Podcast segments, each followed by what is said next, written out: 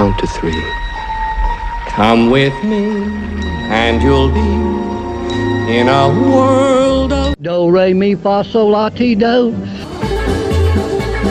You have found Daniel Donato's Lost Highway.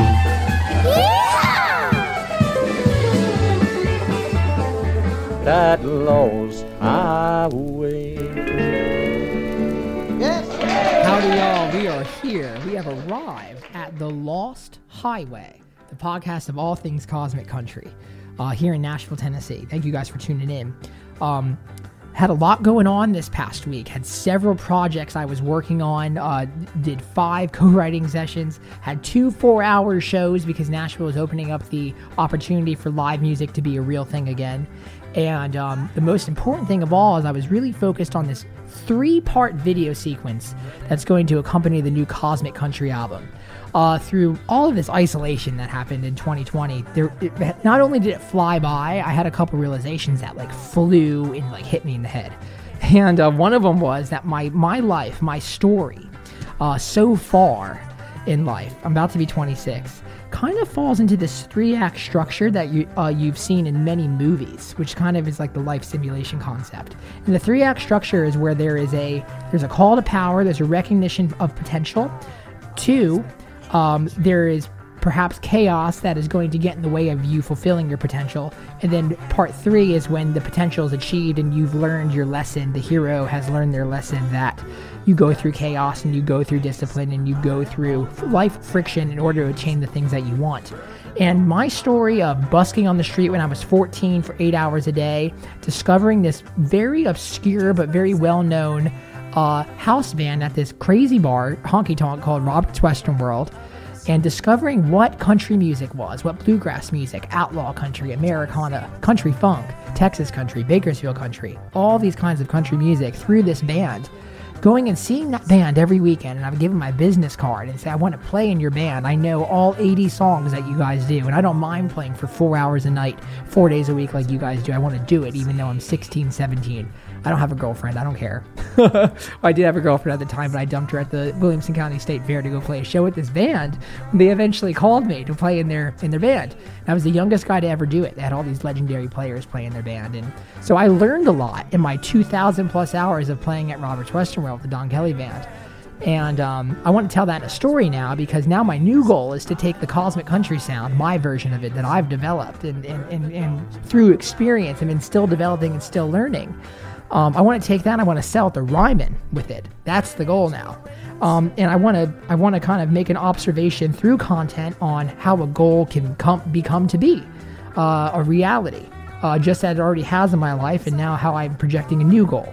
Um, and so I wanted to be really focused on that this past week, and hence why I didn't do another podcast. Uh, again, I'm turning 26 soon, so I, I've looked at back at these first five years of my 20s, and I realized I probably took on too many things and turned too many songs in, um, played too many shows, and might have just not been present enough and taking on too many things in hopes to like fulfill the hustle, quote unquote. Um, I think it's a quality, not quantity thing. Um, but always be working hard. So that's what's going on right now. Two reasons why I mention that is because one, I want to get you guys excited about this new Cosmic Country album, and two, because I think leaning into who you are as an individual and finding power in your authenticity, which requires you to love yourself and be empathetic with yourself, um, is not part of the general dialogue that's going on today with creating things and working hard. Um, so that's what's going on behind this record. Only individuality and and uh, trying to be authentic. Um, achieving authenticity, I don't know, but um, that's at least the mission statement. And then two, doing that through content as well. I just want to get that through to you guys. So uh, thank you guys for listening. This is going to be a fantastic episode today. Uh, feel free to support the podcast on Patreon. Feel free to support the podcast on, um, follow the podcast on Spotify, leave us a review on Apple Podcasts. And most importantly, join the Cosmic Country Club. Like, I don't get why you wouldn't be in the Cosmic Country Club because we're about to tour this year. We're about to release new merchandise.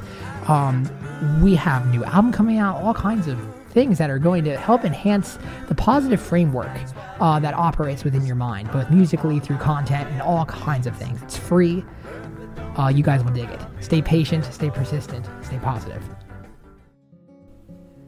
My next guest today is Miss Ashley Campbell, incredibly talented, uh, well spoken, graceful, and also very funny. I loved this conversation. I discovered Ashley when I was randomly going through Spotify radio and one of her songs came on, like an Alison Krauss radio station. I was jogging in the morning. And um, she just has this very friendly and playful sound when she plays music, and I hear it in her songwriting. And I love the youthful energy that music um, is is a uh, reality for, and she very much so dwells in that space. Um, this was a wonderful conversation. I just hit her up randomly on Instagram before. We had never met before. Uh, we talked about hairless cats, uh, bluegrass music, uh, what makes country music very stellar, and, and, a lot of also deep things as well, like self love and empathy, and fantastic cosmic conversation with truly the one and only Miss Ashley Campbell. Ashley, thank you for taking the time to, to talk today. Yeah, thanks for having me. This is a real treat. Yeah, I uh I discovered your music by accident. I was um even though it's very cold in Nashville right now, I still like try to get out and run in the mornings. And um I I think it was one of your songs. I'm looking at your album right now and I can't remember which one it was, but I've just gotten into something lovely like as a big fan since then. This might have been a couple weeks ago like when I reached out to you. And uh I ran this song by my friend Dee White, and he was like, I wrote with her once. And so I wanted to know if do, do you remember writing with with Dee and, and, if you guys got a good song at all? You oh my gosh, I would have to look through the archives because you know it, I moved to Nashville in 2013 and I got a publishing deal with Warner Chappell, and they mm. were setting me up with like five writes a week. That's um, absurd. That you can't so write that many songs. I met yeah, I, I met a lot of people in those first couple months, and you know, it was a whirlwind. So I, I remember name Dee White. So I, am going to look through my um my song, my lyrics, and see if Dee White's written in any of those as the as the writer. Because I'm now I'm curious. yeah, he said y'all wrote a really good song. I think he said you played banjo in in the co-write which was kind of like in oh. Nashville, a lot of people don't bring they don't bring banjos to co-writes, and I think that's really cool.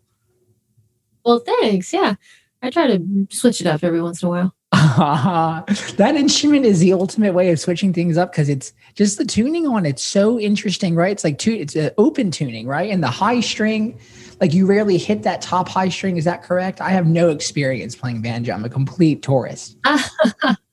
Um, yeah. So yeah, it's a tune to open G um, generally, and the high string throws people off who are used to the the string closest to your face being the lowest. Um, especially bass players. My bass player friend was like, I don't know, take this witchcraft away. like, um, yeah, it's fun. I mean, changing up, changing up the instruments really like brings a different vibe to a song, and you might write a totally different song that you would have written on two guitars. You know, guitar can be really predictable. Like it's, you can really allow it to become something that's very predictable, especially if it's just the acoustic guitar and you're staying in standard tuning. Have you always done banjo? I was watching old videos of you and you seem to like have always played that instrument. You know, I didn't even start playing banjo till I was about like 21 years old. Um, oh wow! But I've been playing. Yeah. How old are you now? Was, oh God, I'm 34. That's great. That's not an oh God. That's a great age. That's fantastic. That's perfect. Oh, I know. I love being 34. It's fucking awesome. is it so like why is being is being 34 better than being 21? For me it is because I know so much more about myself and and I'm so much more comfortable with who I am and right. and I love like when I turned 30, I was so excited. Mm. Um like I was I felt so free and I feel like as each year goes on some people get it a lot earlier, but I've always been kind of a late bloomer, but I just lose my give a shit every year. And the more you, the more, the less you care about what others think of you, the better you become, I think. I know. I know. That's like, so I was born with this just I don't even know what it is, but like on my earliest report cards, it was always like Daniel talks too much. Daniel tries to be the center of attention. You know, Daniel is like trying to be the leader in class. And it manifested from like kindergarten all the way up until like when I graduated high school. And it's simply this thing I can't stop. And it's just like, you just have to stop giving a shit eventually and just be who you are.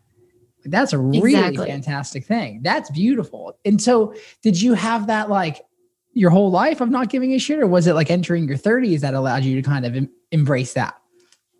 It was really, and like as I entered my 30s, like I said, I'm a late bloomer. So I used to care way too much what people thought.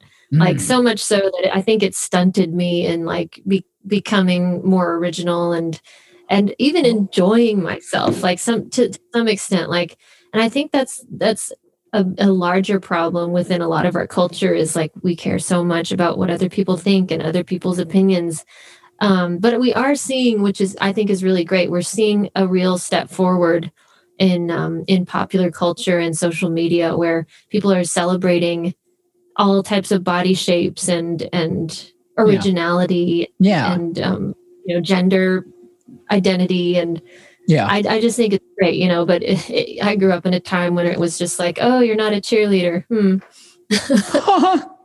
you that's know? really that's very true i grew up in a town in spring hill tennessee and it was like all it's a big like football town and a christian town and i i went to church like one time growing up my my mom's Jewish. My parents are from the Northeast, so they don't get Southern culture. And so there was none of that like in my household. I didn't really, there were a couple years there I didn't know how to relate to people really. And guitar and music allowed me to relate to myself more. And that allows you to relate to more people when you're more comfortable in your own skin. But there is that pressure, whether it's on social media or whether it's like in the people you interact with in like a peer community way, to kind of like play the game of normality and, and, and be yourself and like not really be yourself. But it seems like the older we get, we're like uh you you have the opportunity to really embrace being yourself more. Um you mentioned like yeah. uh very cool seeing the how culture is reflecting on uh, embracing multiple body types and and just people who they are like i saw recently like johnson and johnson stopped like something for their 2021 ads they're not doing like any like uh, photoshopping or anything crazy. And then they're, they're, focusing on hiring like plus size models for a lot of their um, uh, a lot of their ads, and and they're focusing on bringing in other races, and they're focusing on bringing in more of a variety of people as opposed to like um, uh, uh, advertising like this kind of uh, stereotype of a person that's not really achievable.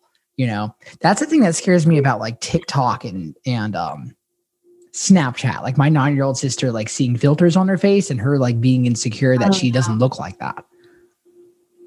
Oh gosh, that's horrible. Yeah, it's a weird, it's a yeah. weird thing. It's a weird, you know, it, it's very strange. But man, I mean, like in terms of like you like expressing who you are and doing that on an individual level, that's really cool. Like you do a fantastic job of doing that. Is that something you're conscious of on social media? Are you trying to like make a point to be honest and be transparent about those things? Yeah, absolutely. I, I'm, you know, I never try to be quote unquote cool or anything like that. Um, yeah. You know, I just try and be myself, which is this yeah. person who's come from a lot of different backgrounds. Like I used to do comedy in LA. Like I wasn't always a musician, so I, I, you know, I be very silly on my Instagram or whatever. You know, I don't worry about looking good or anything like that. You know, obviously you take care of yourself and you love yourself, but you know, I don't always wear makeup and mm. anything like that. And yeah, I don't either. You know, yeah, I, I could tell. You know, you have very natural. You don't need it, honey. uh, that's cool. You did comedy. Like uh, I have listened to comedy on a daily basis since I was like nine or ten years old. Before I even got into music, my dad made it a big point to make sure that I always listen to comedians because there's a kind of um they have a they have a, a, a like a permission to really criticize perhaps the more ostentatious odd things that society is kind of implying on people and comedians can kind of poke fun at it yeah yeah exactly i i don't know if you've ever read steve martin did a he wrote a book he wrote an autobiography called born oh, yeah. standing up and it's so interesting. But he said, you know, I was always worried about running out of material. And I think this applies to songwriting too. But he said, um, comedy is a reflection of what's happening right now. And there will always be something happening right now. And so oh. I've kind of oh. applied that to all, yeah, all aspects of creativity, you know? Whoa. That's really cool. I'm writing that down because that's very nice. I like like little I like little simple, like I think Einstein said it, like if you can't explain something simply, you don't understand it. And it's yeah. like, that is really so true. Comedy is a representation of something that's happening right now. And yeah, but that's hard because not everybody wants to be brave enough to be present and observe what's really happening. Yeah. And I, I don't know, this year has been such a crazy year politically, especially. And, and I've started posting more of my political views. And even, I don't even consider like like the Black Lives Matter protest, I don't consider that a political view. I consider that a human rights view. And you, you know, I, maybe you wouldn't be surprised at how much backlash I got from some, let's say, right wing fans that just said, I'm unfollowing you. I thought you were better than that, you know? Mm. And you're just like, I don't care, you know? Yeah. I don't, I try not to post political things like I'm, I hate Trump, blah, blah, blah, that kind of stuff. But because yeah. that is polarizing, but I post things that matter to me, you know? Yeah. And I and people say, "Oh, shut up and just sing your music," like they said to the Dixie Chicks, and it's like yeah. that's never been what music is about. Look at the '60s, you know, with the Vietnam War, you know, and those people probably love those artists, you know, like the Doors and Buffalo Springfield, you know, they were very political, and you love their music. and you love their music, and even if you don't know who they are, you know the songs they wrote. And that's really the interesting thing is to see like when an artist or a band stop uh like manifesting and they stop creating records or they they literally die or something like that they the songs carry on right? And they get covered and they get played in bars and they get played on jukeboxes when you're at some dive bar with your friends or before covid or when you're at like a tapas bar like the other night with my girlfriend, like Good Time Charlie's Got the Blues came on. I'm like, I guarantee no one in here really gets the Vietnam reference about this because no one was listening. And, you know, it's just like, it's funny to see how truth manifests in song and then it keeps lingering forever. And it's like, that really is the truest thing of what you're saying is like a human rights movement is way bigger than like a political ideology or an agenda.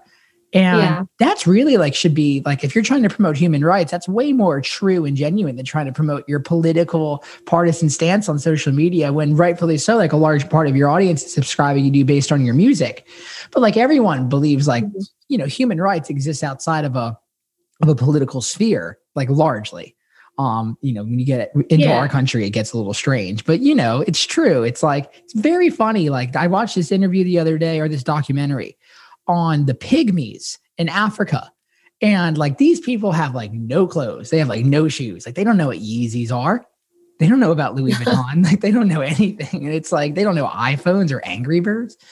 And it's like um their ideas of rights and their ideas of love and their ideas of the meaning of life were very similar to you know, I'm t- I'm going to be 26 this year, so you know we have an eight year difference, which isn't very large. Like within our generation, like we're born in a world difference from the pygmies, but yet we still render similar agendas and ideologies on what makes a happy human existence. And I think it's kind of funny, like when you mention those things on social media, people make it political. Like that's a mm-hmm. little mm-hmm. that's a little interesting. Like what are your what are your thoughts on that whole thing? Oh gosh. Um like, how do you how do you respond when people are like, "Why don't you just like just play banjo and just and, and shut up?" I I've, I have responded. I don't always respond because sometimes there's no helping people, but I will respond sometimes. Uh, I, this one in particular, if I can remember my own quote correctly, it was something like, "Okay, go ahead and unfollow me. Um, you know, I'm just expressing an opinion. I'm not putting anybody down. I'm just expressing something that I am for. Right. And I hope you enjoy the rest of your life where you have no contrary opinions in your life and you will never grow and you will never learn. Enjoy yeah. your life, sir. Yeah, yeah, yeah, you yeah. It's true. It's like it's very, very scary the fact that we can live in these uh these like feedback cycles of what of what we only think is correct. And that even musically, like not even talking about politics if you only listen to music that you think is good and is only within your domain of expertise within a small genre you're going to sound mm-hmm. bland and you're not going to sound alive and you're not going to sound inspired so like why would the domain of political ideology and and how you are as a person not be the exact same. It's like you have to have conversations with people that feel a little bit differently than you because that's what life's all about. Yeah, and I think as long as we do it in a in an intelligent and logical and po- and uh, what's the word? Courteous way, you know. but it often turns into these shouting matches and yeah. and then all of a sudden we're we're focusing on correcting the misuse of they their theirs you know which is the most common thing there that apostrophe you know? That's a hard one. I am uh, i'm a little ashamed every time i still have to google some of those. Like it's versus it's? Oh yeah yeah. I think about that all the time. I was actually just thinking about it because i was writing in a journal and mm. i was like okay it's uh, I think it's without the apostrophe, it's possessive, but with the apostrophe, it's it is right. Correct. Yeah, yeah. which is so contrary. It's like, what's the deal there? Who who like was that Ralph Waldo Emerson just trying to be a dick? Like, what's probably he, like? uh, like so. I think you mentioned. I want to get to journaling because I really have hmm. always um thought about that in a way and it's evolved in my life in different ways going from digital to writing it down but on the one thing here, I think as opposed to saying people hate Trump or they hate Joe Biden, why do we talk about the people we hate? It's like the concept of like, if you want to stop war, don't say no war, say yes, peace. It's like, why even mm-hmm. acknowledge the fact that that is a cat? What do we got going on here? That's great. A T. Hey, buddy. I really want a hairless cat. I don't know if you've ever messed around with those. I want one so bad. They seem so cool. Everyone's like, they're so ugly. I'm like, no, they're adorable and weird and cute. That's what I'm saying. Like, I think cuteness and weirdness can absolutely be parallel. Yeah, they're. I love them, and the same with those like hairless, whatever, like weird dogs. The one from uh Mexico. How to lose a guy in ten days. Yeah, yeah. How to lose a hairless Chihuahua. What's how to lose a guy in ten days? Oh, it's like Matthew McConaughey and Kate Hudson. It's a cute little romantic comedy, but she's like a journalist and she's trying to see, you know, she's dating this guy and she's like, how she's doing all the stereotypes of why guys break up with girls and she's trying them all on this guy and he has no idea. And she they've been dating for a couple days and she gets a dog. She's like, it's our dog. And it's that the hairless dog. And he's like, oh my God. That, it's so good. It's funny to hear. My friend has a hairless chihuahua. oh, wait, a hairless chihuahua. Chihuahuas. Yeah, her name is Saucy. Have you ever been to Mexico? Yeah, yeah. Um, have you seen wild chihuahuas out in Mexico? Have you ever encountered them? Never, oh never. They are they are vicious dogs. There was a there was a festival I was playing in Mexico in 2019 in Todos Santos, which is like Baja area. And uh my God, like these chihuahuas, like I'll go for a run in the morning and they just like kind of hop out of like this like aloe vera plant out of nowhere and they just bite your heels like they're mean big dogs. Ankles beware. Yeah. oh my god. I had a dog. For, that would Yeah. That's terrifying. Yeah, they can be. You know, whatever. We like we definitely like so when we were living in New Jersey, we lived in like across the street from this graveyard in New Brunswick, New Jersey. And we had oh. dozens and dozens of cats. We had loads of German shepherds. In the I, I'm kind of living hmm. like loving life without dogs right now.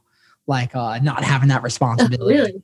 Yeah, it's like it's all right. Like I know I'll get one one day. I, I don't know. We had a Chihuahua too for like about I think he lived to be about 13 years old. They're really good dogs.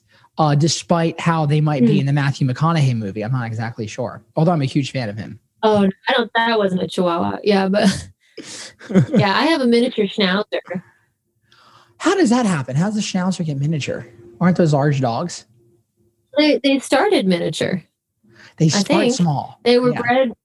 They started small. I think they're a German breed, and they were bred to uh, hunt rats. So oh, my dog cool. goes crazy when he sees a squirrel. You know, he's it's like his instincts kick in. That's um, what people don't get. They, they like try to dress their dogs up in sweaters, and they act like they're not vicious murderers. Like they are. That's what they want to do. yeah. They want to kill things. yeah, Frodo is a is a very noble beast. Frodo. So you're a J.R. Tolkien fan. 100%. Yeah. oh my God. Me too. I'm a massive fan. Like, way more so than Star Wars do I like Lord of the Rings. Like, it's oh, not even totally, totally. Me too. No contest whatsoever. Yeah, that's what I don't get. People are like hate on Lord of the Rings. They're like, the animation's not that good. I'm like, what are you talking about? Like, what are you even saying? Like, have you read any of the books? Like, you don't. Even, even yeah, but the animation. I mean, even today, like the the Smeagol CGI stands up. Like, yeah, it does. It really holds up. Uh, Smeagol is an yeah. amazing. It's an. Ama- I relate to Smeagol all the time because I totally feel like him. Like it's that that back and forth of having this one desire in life of having like the goal, the precious, and feel like last year's COVID pandemic quarantine allowed me to re examine my goals and be like, you don't need this one thing that you're trying to attain in life. And it's like that whole Smeagol character is very much so relatable. Uh, it's a relatable guy, oddly enough. I never thought about it that way, but yeah, as far as last year, it, like when you're the thing that you do that you identify yourself as you know music playing live shows that's our identity. And yeah. that was taken away from us for a whole year and and you know still ongoing. We don't you know i mean in nashville it's still open. I'm actually in northern ireland right now. Whoa um, that's awesome. totally but like yeah it's pretty cool. But but touring is still like kind of off the table for us all. And you know i it I had a huge crisis of identity over last year and and it was a very good thing for me you know you, finding the silver lining. Um, but i started thinking okay well what is life without music without like that aspect of music? You know i still play music at home but but what do i find joy in? And what are my goals outside of music? And so it's it's opened up a world for me and i've i've you know started doing a lot more things just for pleasure. You know it's not all about what can i accomplish today. It's about how can i enjoy today? Um, so I've read a lot of books and I've actually um, kind of decided since this year is still kind of so iffy as far as making plans, I'm, I'm going to try and live in Europe this year. Ooh, that's great. That's really awesome. I love Europe. We yeah. went there in, in October of, of 2019 for about 14 days, and it was just like an mm. absolutely mm. fantastic time. Really was. It was beautiful. Um, never been to Ireland. What's your synopsis on Ireland? What's the vibe there? How are the people?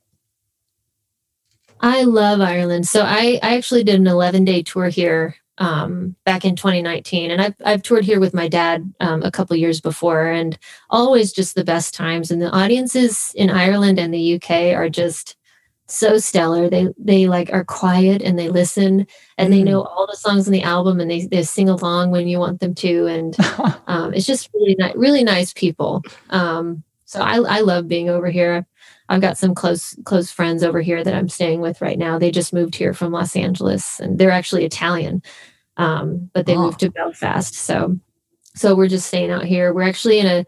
I'll sh- I wonder if I could show you. We're in yeah. a 200 year old cottage what? That is great. And it's on the sea. Let's see if you can see out the window. Oh my God. It's beautiful. That's amazing. That monitor yeah. is absurd too. Look at oh. that. That is gorgeous. Yeah. So my friend is a film editor. She's a professional um, editor. So she's got her whole setup right there. Whoa. So is are you just renting this cottage or is it yours? She's renting it. She um she just found a house that she put an offer on and they accepted. So she's moving. She's renting this place until like May. Oh my god, that's beautiful. So you're gonna be you're gonna not come back to the states at all this year. If uh if my dog wasn't wasn't still in Nashville, I'm going back to Nashville at the end of the month and I'm gonna make preparations. I have a gig in Kentucky that's still on the books. Um, it's like a Kentucky Derby private party at it's outdoors like on some lake. Um, so that's awesome. still on the book. So I'm, I'm staying until that gig that's like may 1st and then i'm planning to take my dog back to europe and try to live in france. Whoa so why why france? Is that like a fashion thing? Are you wanting to be around that kind of creative culture or is it? I love i love france. I've spent a lot of time there. I have um, people who are like family that live there. Um, they they're like my grandparents almost, but they're not related to me. And they live oh, in wow. the south of France. And for as long as I can remember, I since since I first met them in 2014, I, I went and visited them, and I've gone every year since. And I've just wow. all my goals have been how can I get back to France and so I'm just going to, and I love speaking French. So I want to become fluent. So that's another goal of mine that I'm going to try to achieve this year. So France is the place. And they have um, croissants, you know, I don't know if you knew that. They have croissants. So well, you confirmed it. I was, I was on the fence whether they officially did, but yeah. That's the thing. There's a weird, there's a weird, I believe we definitely have senses that are aware of things that necessarily might not be visible.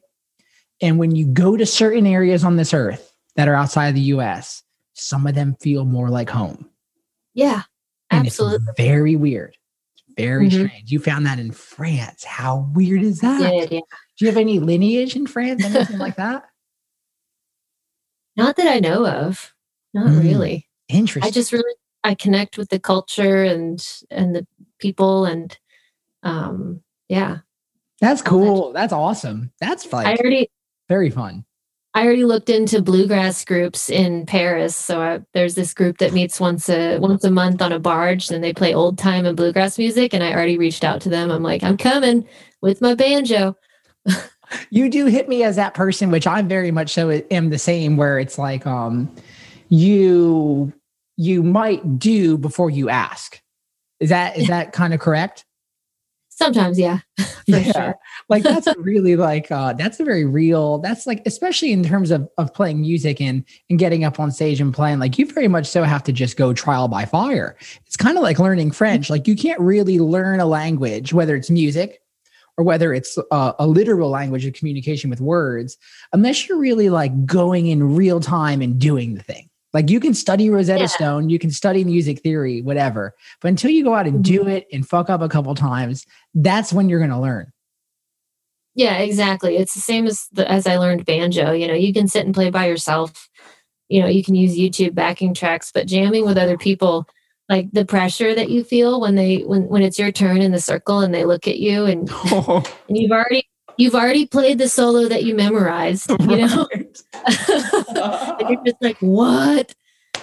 so it's learning that hmm. freedom to, it's okay to mess up at it. It's okay to fail, but that's where you learn the most, you know? You do. And it's a, it's that, it's that concept of letting yourself let go of your ego because the only person telling you to keep a hold of your ego is you. Like the rest of the world is not forcing you to do that. And so if you yeah. can kind of look out of that very odd, um, perspective of self and just allow yourself to fail a couple times you'll greatly improve. Like that's a i'm glad you uh you've you've experienced the same thing. It means it's probably true. Yeah absolutely. Like if and also if you can live through those moments of total failure and complete mortification Holy shit. nothing's gonna faze you because the next time you mess up you're like oh i've this has happened before i'll live it's very true. It's that same yeah. way with breaking up with people. It's that same way with with maybe saying something wrong at a dinner and then having to apologize and like my mouth. I just say things a lot of times before I think. I don't realize how it comes off.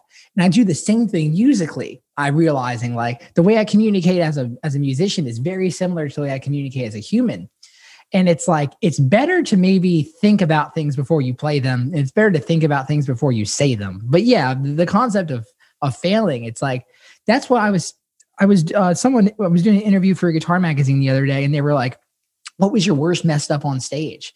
And they were like, "Did you feel not professional or something?" I'm like, "What are you? What kind of concept is this?" It's like the most professional person is the person who doesn't think about if they're going to mess up, but they know when they're going to, and they know how fast to recover.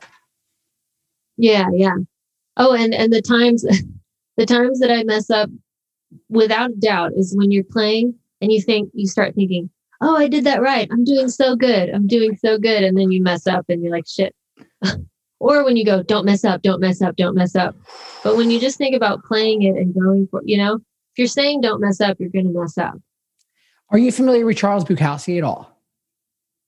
No. Charles bukowski was like um very much so. You know how like Leonard Cohen sounds very New York in his writing, and so does like early Bob Dylan. Like yeah. it sounds well. Charles Bukowski was like L.A. Um, the depths mm-hmm. of LA, just very poor, skid row, really terrible existence. But he created some beautiful poetry out of it. And his on his gravestone, um, is a quote from one of his poems, and it's "Don't try." And I it took Don't me try. It took me like literally, I think 10 years of reading his work to be like, at first I read it, I'm like, fuck this guy. Like, what does that even mean? That's stupid. Like, don't try. Like, you're gonna get there on your gravestone. It's like, no, and I'm realizing now it's like when you try, you're getting in the way of what really should happen. When you try, you're trying to like have an expectation that you're trying to fulfill. And you're probably going to get in the way of what really your full potential is. Yeah. Yeah. Very, Expectations are the enemy for in every in every part of life. They are the enemy.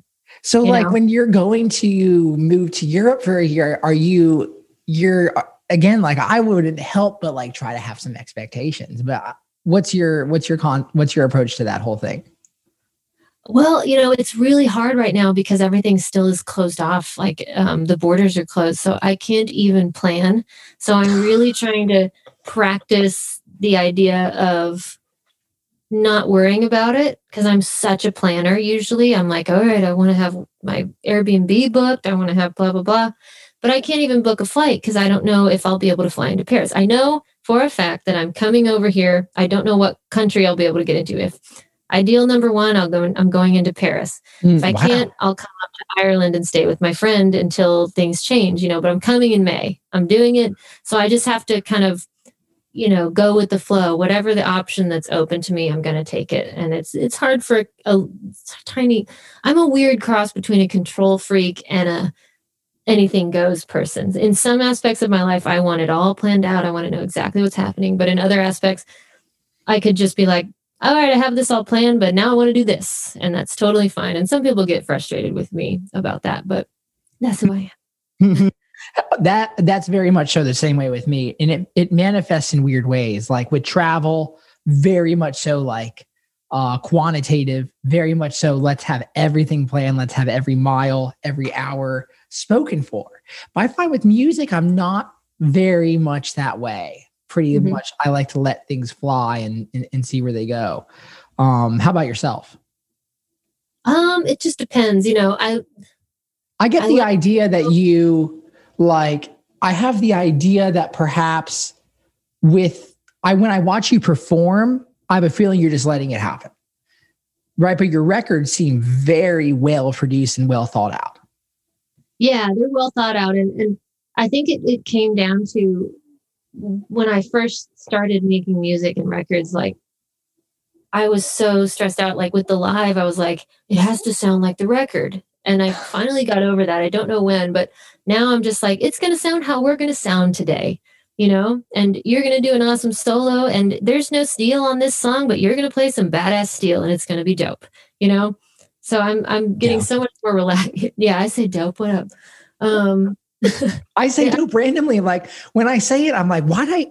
It's like saying fire. It's like, what? Have I been on TikTok too much? Like, why am I?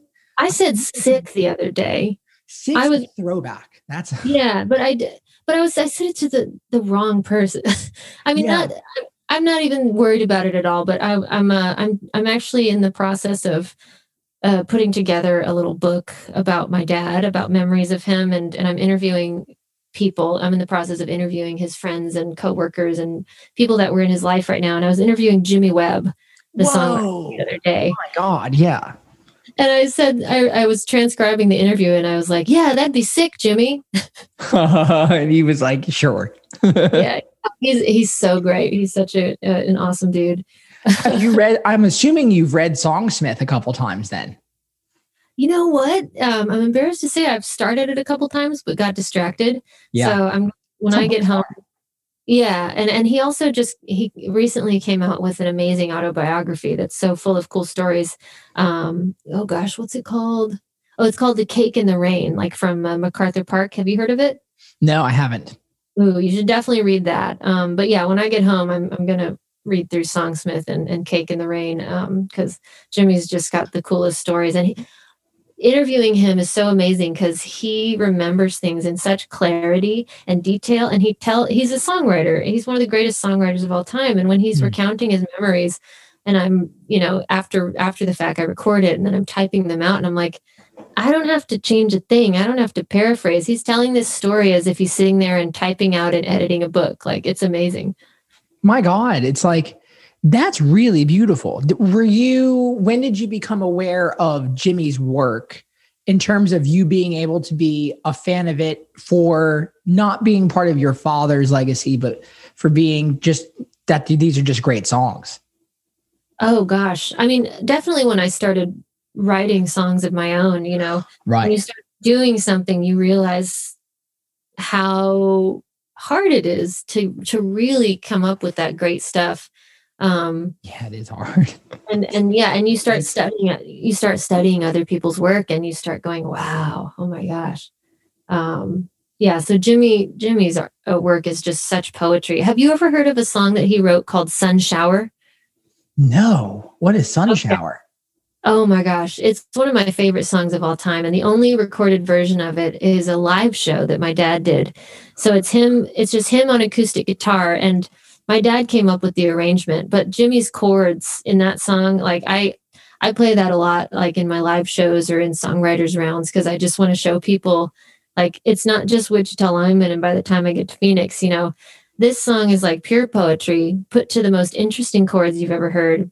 And my dad did this cool guitar version of it. So check it out. It's Glen Campbell live sun shower.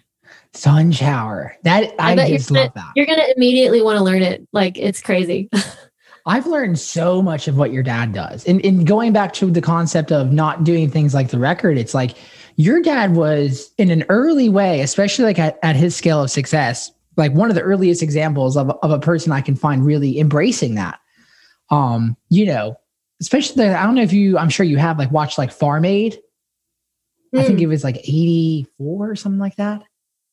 Who who was playing in that one? Oh my God. I think Jimmy was playing with your dad, if I'm not mistaken. But your dad had on like this absurdly huge guitar strap that like went from his shoulder all the way to like his left breast. Like it was huge.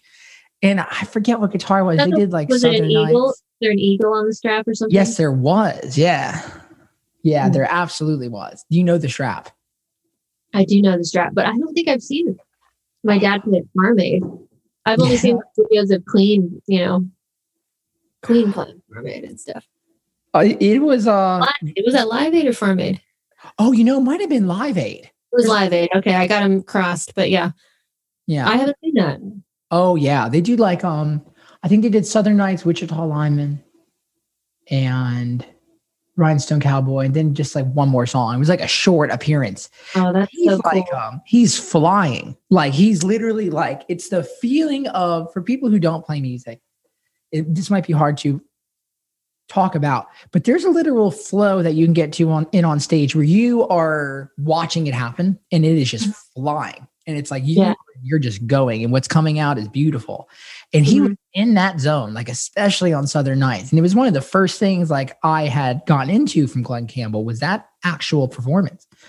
And my god man he just let it go. Like melody gonna, guitar i'm gonna youtube it as soon as we get off the off the call. I'm totally gonna look at that. That's beautiful that you're able to embrace your your who in in in who your father was for for you knowing who he was but then also for how he was to the world. It's interesting. I have a lot of friends who have very successful parents both within music within business um, within a lot of domains of expertise in life. And you have an exceptional case of not really talking about it too much where you're not trying to like rest on that success but then also like letting the influence shine through in a way that is really true and really like well practiced. Like, you know, I listening to something lovely, I was thinking, oh, maybe there's going to be a song about her dad on there. And I correct me if I'm wrong. I don't know. I don't think there is like in any overt way, but the influence really shines through in just who you are as a person musically. Thank you so much. Yeah, there actually is a song about my dad. It's it, it was my first single um, and I actually released it in 2015 back when I was with Big Machine. Oh. But it never made it did it wasn't on my first album and and it's one of my most well-known songs. It's a song that I wrote called Remembering about my dad's Alzheimer's. Um, so it's a very personal song to me um, about dealing with being going from my dad taking care of me, you know, father daughter relationship to sure. daughter taking care of a father. So I thought it was really important to have that on my my second record, which is you know uh, when you look at any artist, you look at their records. You don't go to a one-off single necessarily. So I wanted it to be a part of my body of work. Um, wow! And also the producer um, Kai Welch. He co-wrote the song with me, so I wanted to record a version with him as well. Um, but yeah, and speaking of like, you know, famous people's kids who eschew that part of their lives because they want to make it on their own, quote unquote. Right. Like, obviously, it's a part of who I am, and it would be doing myself a disservice to ignore the influence, the amazing influence that my dad had on me because it's part of who I am. But you know, it's it's when the the negative connotation comes from when you you lean on it as a crutch and that's all you are. That's that's the only thing that you toot as your identity is I'm Glen Campbell's daughter. I'm blah blah. Right. You know, as opposed to yeah, I'm Glen Campbell's daughter, but this is who I am and oh, if you want to talk about that some more, we can, but we can also talk about anything else, you know? Right. Like, don't use it as a crutch just use it as something that you love about yourself, you know? Whoa, it's very brave to love yourself. Like that's a very, you know, that's a hard thing to do, especially when other people have expectations on how you should do it. Um, it's also yeah. not a hard thing to do. Like, but you know, it's like I, I think a lot of people would be thinking, well, if if that was me, I would do it this way and they might you know kind of um diss you for for not really going about it that way. You do a very classy job at it because it's something that's either done with class or something that's not mm-hmm. done with grace. Um very well done. Was that something that came in your in your raising? Like you seem to have a very good um foundation of of of of self-confidence and understanding. That doesn't seem like something you found like in your 30s obviously. Like it seems like you've had it for a while. Do you think that was reflected in in the way you were raised or is, absolutely, absolutely. Yeah. My my mom and dad raised raised my brothers and I to be and me. How many be, siblings do you have? Well, you do you have no sisters? It's just you. So I have two brothers, um, two full brothers, and then my dad had some other marriages before my mom, and so I've got some half siblings, and um, you know, not super close to a lot of them. Sure. Um, some of yeah. them have issues, you know, mm-hmm. uh, but uh, my two brothers that I grew up with, um, are wonderful. And and our parents we we grew up in Phoenix Arizona. My mom made it a point to get my dad to move out of LA and to Phoenix because he had a drug and alcohol problem at the time. And she wanted to get him out of that. So she needed to get him away from the bad influences and all the friends that were going to take him out to parties and stuff. So she moved the family to to Arizona, and that's where my brothers and I were raised. I lived in Arizona until I was 18 years old, mm. and so we were not a part of the music industry. Every, everyone assumes we were we were born and raised in Nashville, but I didn't even go yeah. to Nashville until I was in my early 20s with my dad on tour. I know this is a little, this is crazy, but like my first show in Nashville, this is so like, oh look at her, how does she think she's special? Yeah. My, my first show in Nashville was the Ryman Auditorium. Like, yeah, it's my dream like, venue to sell out. And and it was not lost on me. I was just like, how is this my life? This is amazing. yeah, it's my dream to sell it out as me someday. You know, I've played there many, many times since then, but like never, just never as Ashley Campbell, except you know at the Opry and stuff. But I would, you know, like Margo Price just, you know, did several sold out nights there. And like, I'm just like so happy for her. And I'm just like, maybe someday I'll get to do that. Yeah. My God. Margo Price is very, what a cool story. I used to watch her play at uh, the five spot, which is just like a dive bar in East Nashville. When I was like um 18, 19, I would sneak in there and I would put in like a small liquor straw in my cup of Coca Cola. So they thought it was like I was old enough. And Margo would be playing in there to nobody. And it, mm-hmm. was just like, man, this talent is absurd. Like, what's happening? Like, yeah. why doesn't this person have any recognition? Then, you know, give it, to say I was, so call that eight years. And then it's like, here she is doing three nights at the Ryman. It's like, there it is. Yeah. Well, they call it a 10 year town for a reason, I think. Mm. You know, mm. I'm coming up on eight years this April, so we'll see. Damn. Yeah. well, whatever. Time, time is weird. Time's a relative relative concept. It do, is. do you find that living in in Nashville is good for you for yourself creatively speaking? Um, I love living in Nashville, but obviously I have like aspirations to live abroad. Um, so you know, but I need to I think I need to explore that that wish, that desire to live abroad and and then I'll at the end of this year hopefully I'll know like okay, I want to go back to Nashville and make make a real home there or maybe I want to stay abroad. I don't know. I'll always have roots in Nashville. Um, but Nashville, I love how accessible great musicians are in Nashville, and it's easy to collaborate and be creative in that way. But yeah. honestly, I, I find that for me, I get so distracted that I'm more creative when I'm somewhere else, when I'm away from the distractions. So, yeah. like, I'm here in this cottage in Ireland and I'm getting so much done, you know? Yeah. So like what's what's the concept of you getting things done? You said that you do journaling. Does that help with your writing? Uh, what's your whole approach to the creative process? That's always something I love to to ask people because everyone is literally different and that's just a beautiful thing. Yeah, yeah. I I try to journal every day. Um I just started doing this thing where for the first 30 minutes of the morning I don't even look at my phone and I just yeah. take out my journal and I write for 30 minutes yeah. just about what happened yesterday or what's what I dreamed about or what's going on in my mind right now. Um, and I'm even starting, I'm trying, I'm not like super consistent at it, but starting to just meditate or just spend 10 minutes in silence with my eyes closed every day as well, just to see what comes across my mind, you know, and things like that. And but one of my favorite ways to be creative is is to turn on this mic and a little verb like we were talking about at the beginning and um and just play with a guitar. And when you hear it because i love hearing it as a it mm-hmm. sounds like a finished product. It sounds like you're standing on on a stage and listening to the verb slap back from a from a big theater. And and it's so inspiring and it and i start writing music that way. And so i really enjoy doing that and just you know I love being alone. It's so nice.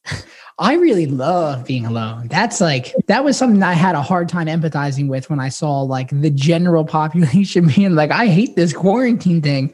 It's like, well, you don't play music, like you don't get it then. it's like that whole know, thing. Did, did you see the meme that Jordan Tice made? Do you know Jordan Tice? No, I'm not hip to him. What's what's Jordan's oh, deal?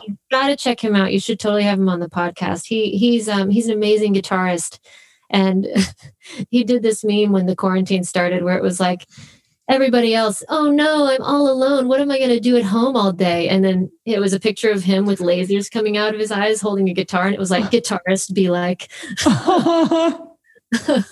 That's so true. That's so funny.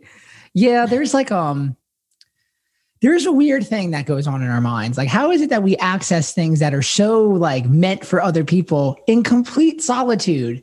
Like that contrast really freaks me out. Like, I don't like the thing that I bring to the world is the thing that I find only when I'm by myself.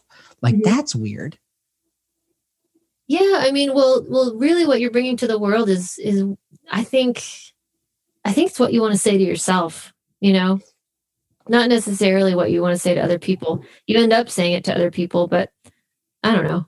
That, that's that's kind of how I see it, I guess. Whoa. The thing that I, I've been trying to think about now lately with music is like, am I discovering more of who I am with the more time that I spend with it? Or am I just trying to like fulfill like some goal that's like maybe monetary, monetarily based or um esteem based, like playing on mm-hmm. somebody's album or or trying like I think the concept of trying to fulfill things by discovering who you are, like you just said, is is very real. Are you finding that journaling is is is helping you with that with that whole concept? Are you writing more more songs? Or you you know I know I had a friend I was just talking with my friend tallest man on earth Kristian Matt, Matsson. Um, oh, I to pronounce his last name wrong. Um, he's Swedish, so it's a hard last name. Oh. Sorry, Kristian. He'll understand.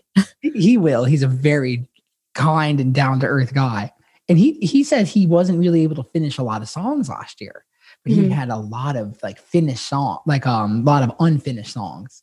Um, that's that's me too absolutely. Like i've had so many ideas and i've written them all down and i have so many songs in my bank that i'm that i have like ideas like little jump off points for but i don't know. I i do believe that i mean obviously there's a mix of all right you got to sit down and you actually got to put in the work but there's also an element of you have to be inspired to do it at, as well. So I, I have, I'm a firm believer in, you know, a song was meant to be written exactly when you write it. And so I'll get to them and wow. I will, and at that moment, whenever I do get to them, I will have had the perfect experience in my belt to write that song, even though I thought of it a while ago, you know? Whoa. Yeah. That's like, that's so cool. I really am envious that you're like naturally arriving at that. I've had to really think about that.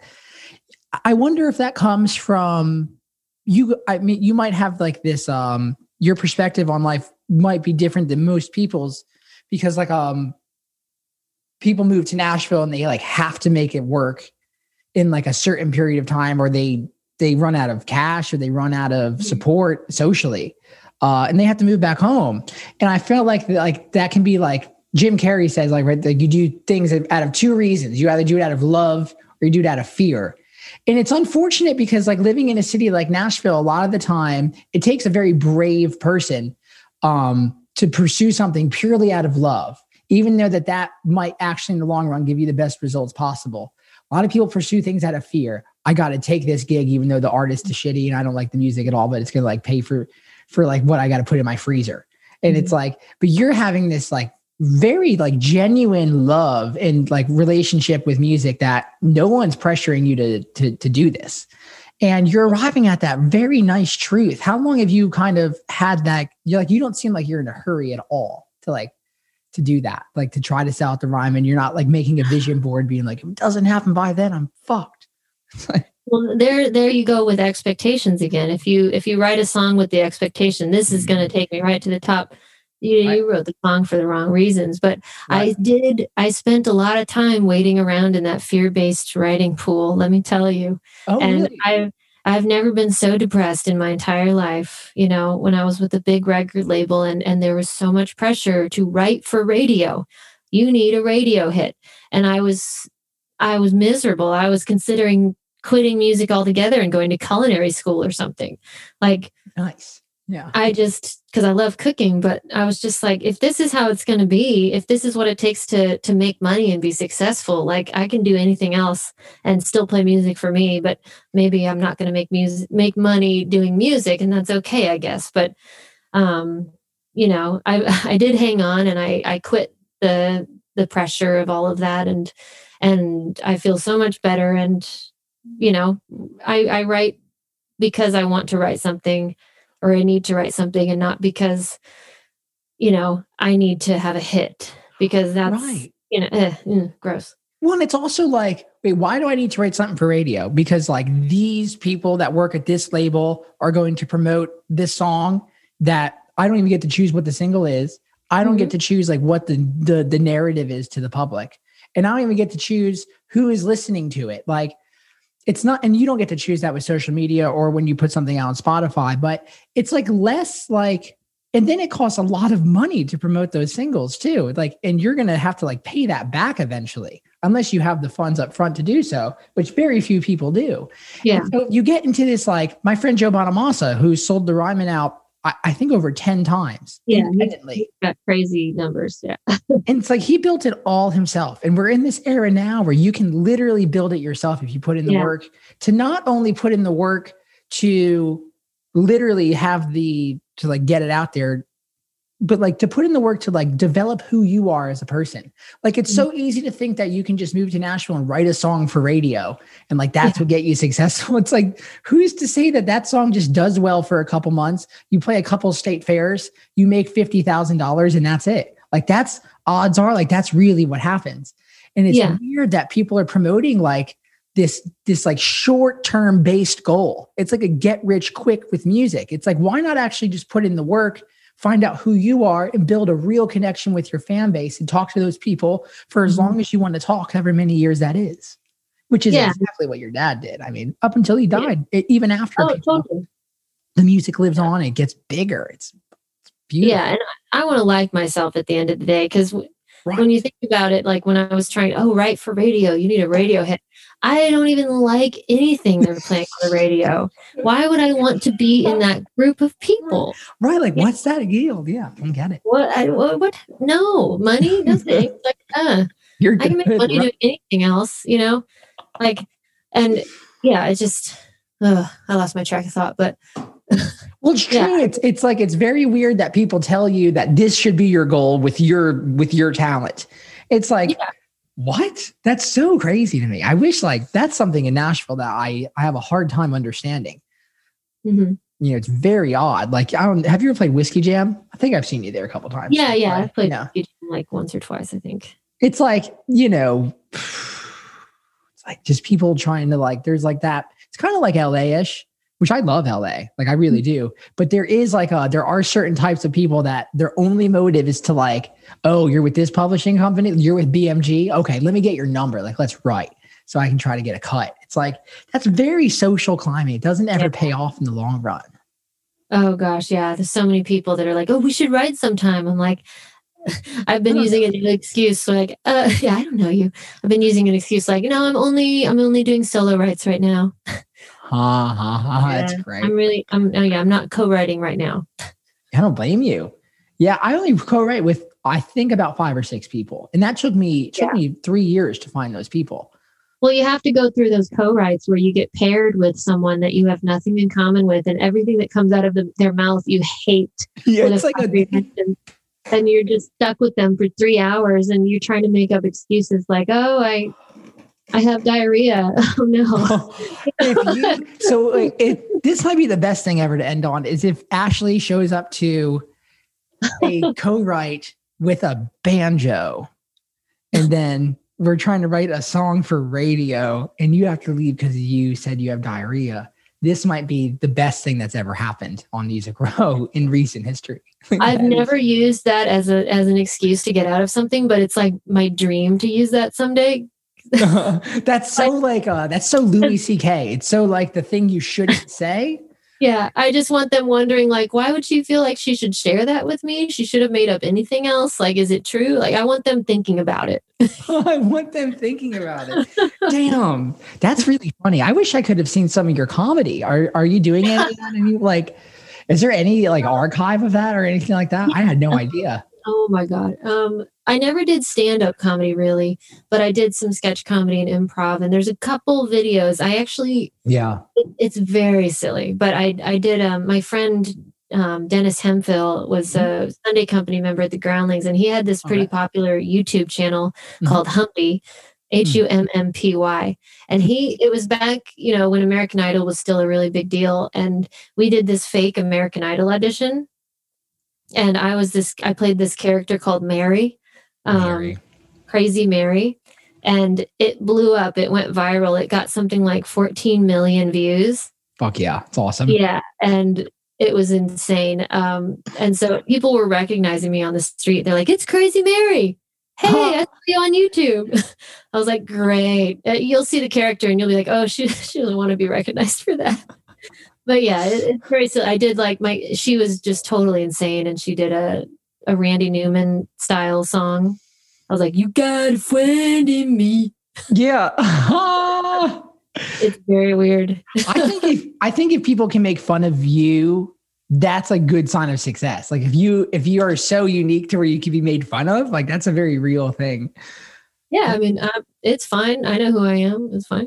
Mm, you really do. That was that's a beautiful thing to come. I love talking to people who have a strong sense of self. Like it very much so reassures me, and I think it's very valuable to for people who are listening to just know that it's all right to be who you are, and like that's part yeah. of your job is to try to figure out who that person is. And you seem through your music, of course, I I felt that, and now speaking to you as a person, it's even me, more reaffirmed. So thank you for your time. This was it's a beautiful conversation.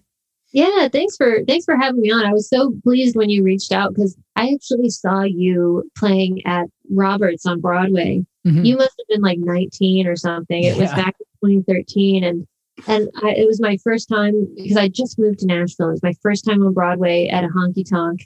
Wow. Uh, yeah, and and and you guys were playing, and I was like, "This is amazing!" And and someone, whoever took me there, was like, "Yeah, that's Daniel Donato." Did I, am I saying your name right? That is correct. Yeah. Okay. yeah. Um, I just realized I've never like said it to you. Um, hmm. but yeah, so and you were playing, and they're like, yeah, he's he's not even 21. He's not even supposed to be in here, but he he is because he's so good. And I just was so like impressed with you, and and I was like, and I, ever since that moment, I'm like, yeah, anyone who wants to go to any tourists who come to town or friends who are visiting Nashville, I'm like, Roberts is the only place with good music. That's the it only is. place you go. It is true. It's like, so true. Yeah, it's so true. Oh my gosh. Yeah, it's my dream to do live at the Ryman and then go play at Roberts and put that yeah. on the record. Because oh, that was amazing. I know. You know, I've played there over 500 times, and it's just like I really know that building very well. It's a magical building, man. I'm glad so that it resonates with you. In there. People still two step in there. You know, I know. It's the only bar that doesn't have disgusting c- current country covers playing. You know, there is no Old Town Road at Robert's Western World. Yeah, thank Beautiful. Hey, I wish you happy travels, oh, happy New Year, and and and, and everything else all, on all your endeavors. Thank you for the time, Ashley. This was fun. Thanks so much. Hopefully, we'll hang out soon. Hope you all enjoyed this conversation with Miss Ashley Campbell. Please do indeed go check out her record and her Instagram pages. Uh, very enjoyable, very well curated. Um, if you all feel free to support the Cosmic Country podcast, The Lost Highway, on Patreon, uh, on the link below. Uh, follow us on Spotify. Uh, leave us a review on Apple Podcasts. I really do like to hear what you guys think and how you feel about things. It's say how you feel because I won't know any other way. And I, I'm very interested and empathetic, and I want to know exactly how you guys are feeling. If you don't like something, if the sound quality could be better, um, you know, if you think I should cut my hair, I don't, I, any opinion, share it because it deserves to be heard. Uh, most importantly, go indeed sign up for the Cosmic Country Club. It is free, it is exclusive, it's fun. New music, new videos new Patreon posts, all the things. Thank you guys so much. Um, y'all stay patient, stay persistent, stay positive. I'll see y'all down the road. Oh yeah, also we're gonna tour this year. That's definitely gonna happen. So definitely join the Cosmic Country Club because we sell tickets there first too. All right, y'all. Catch you later.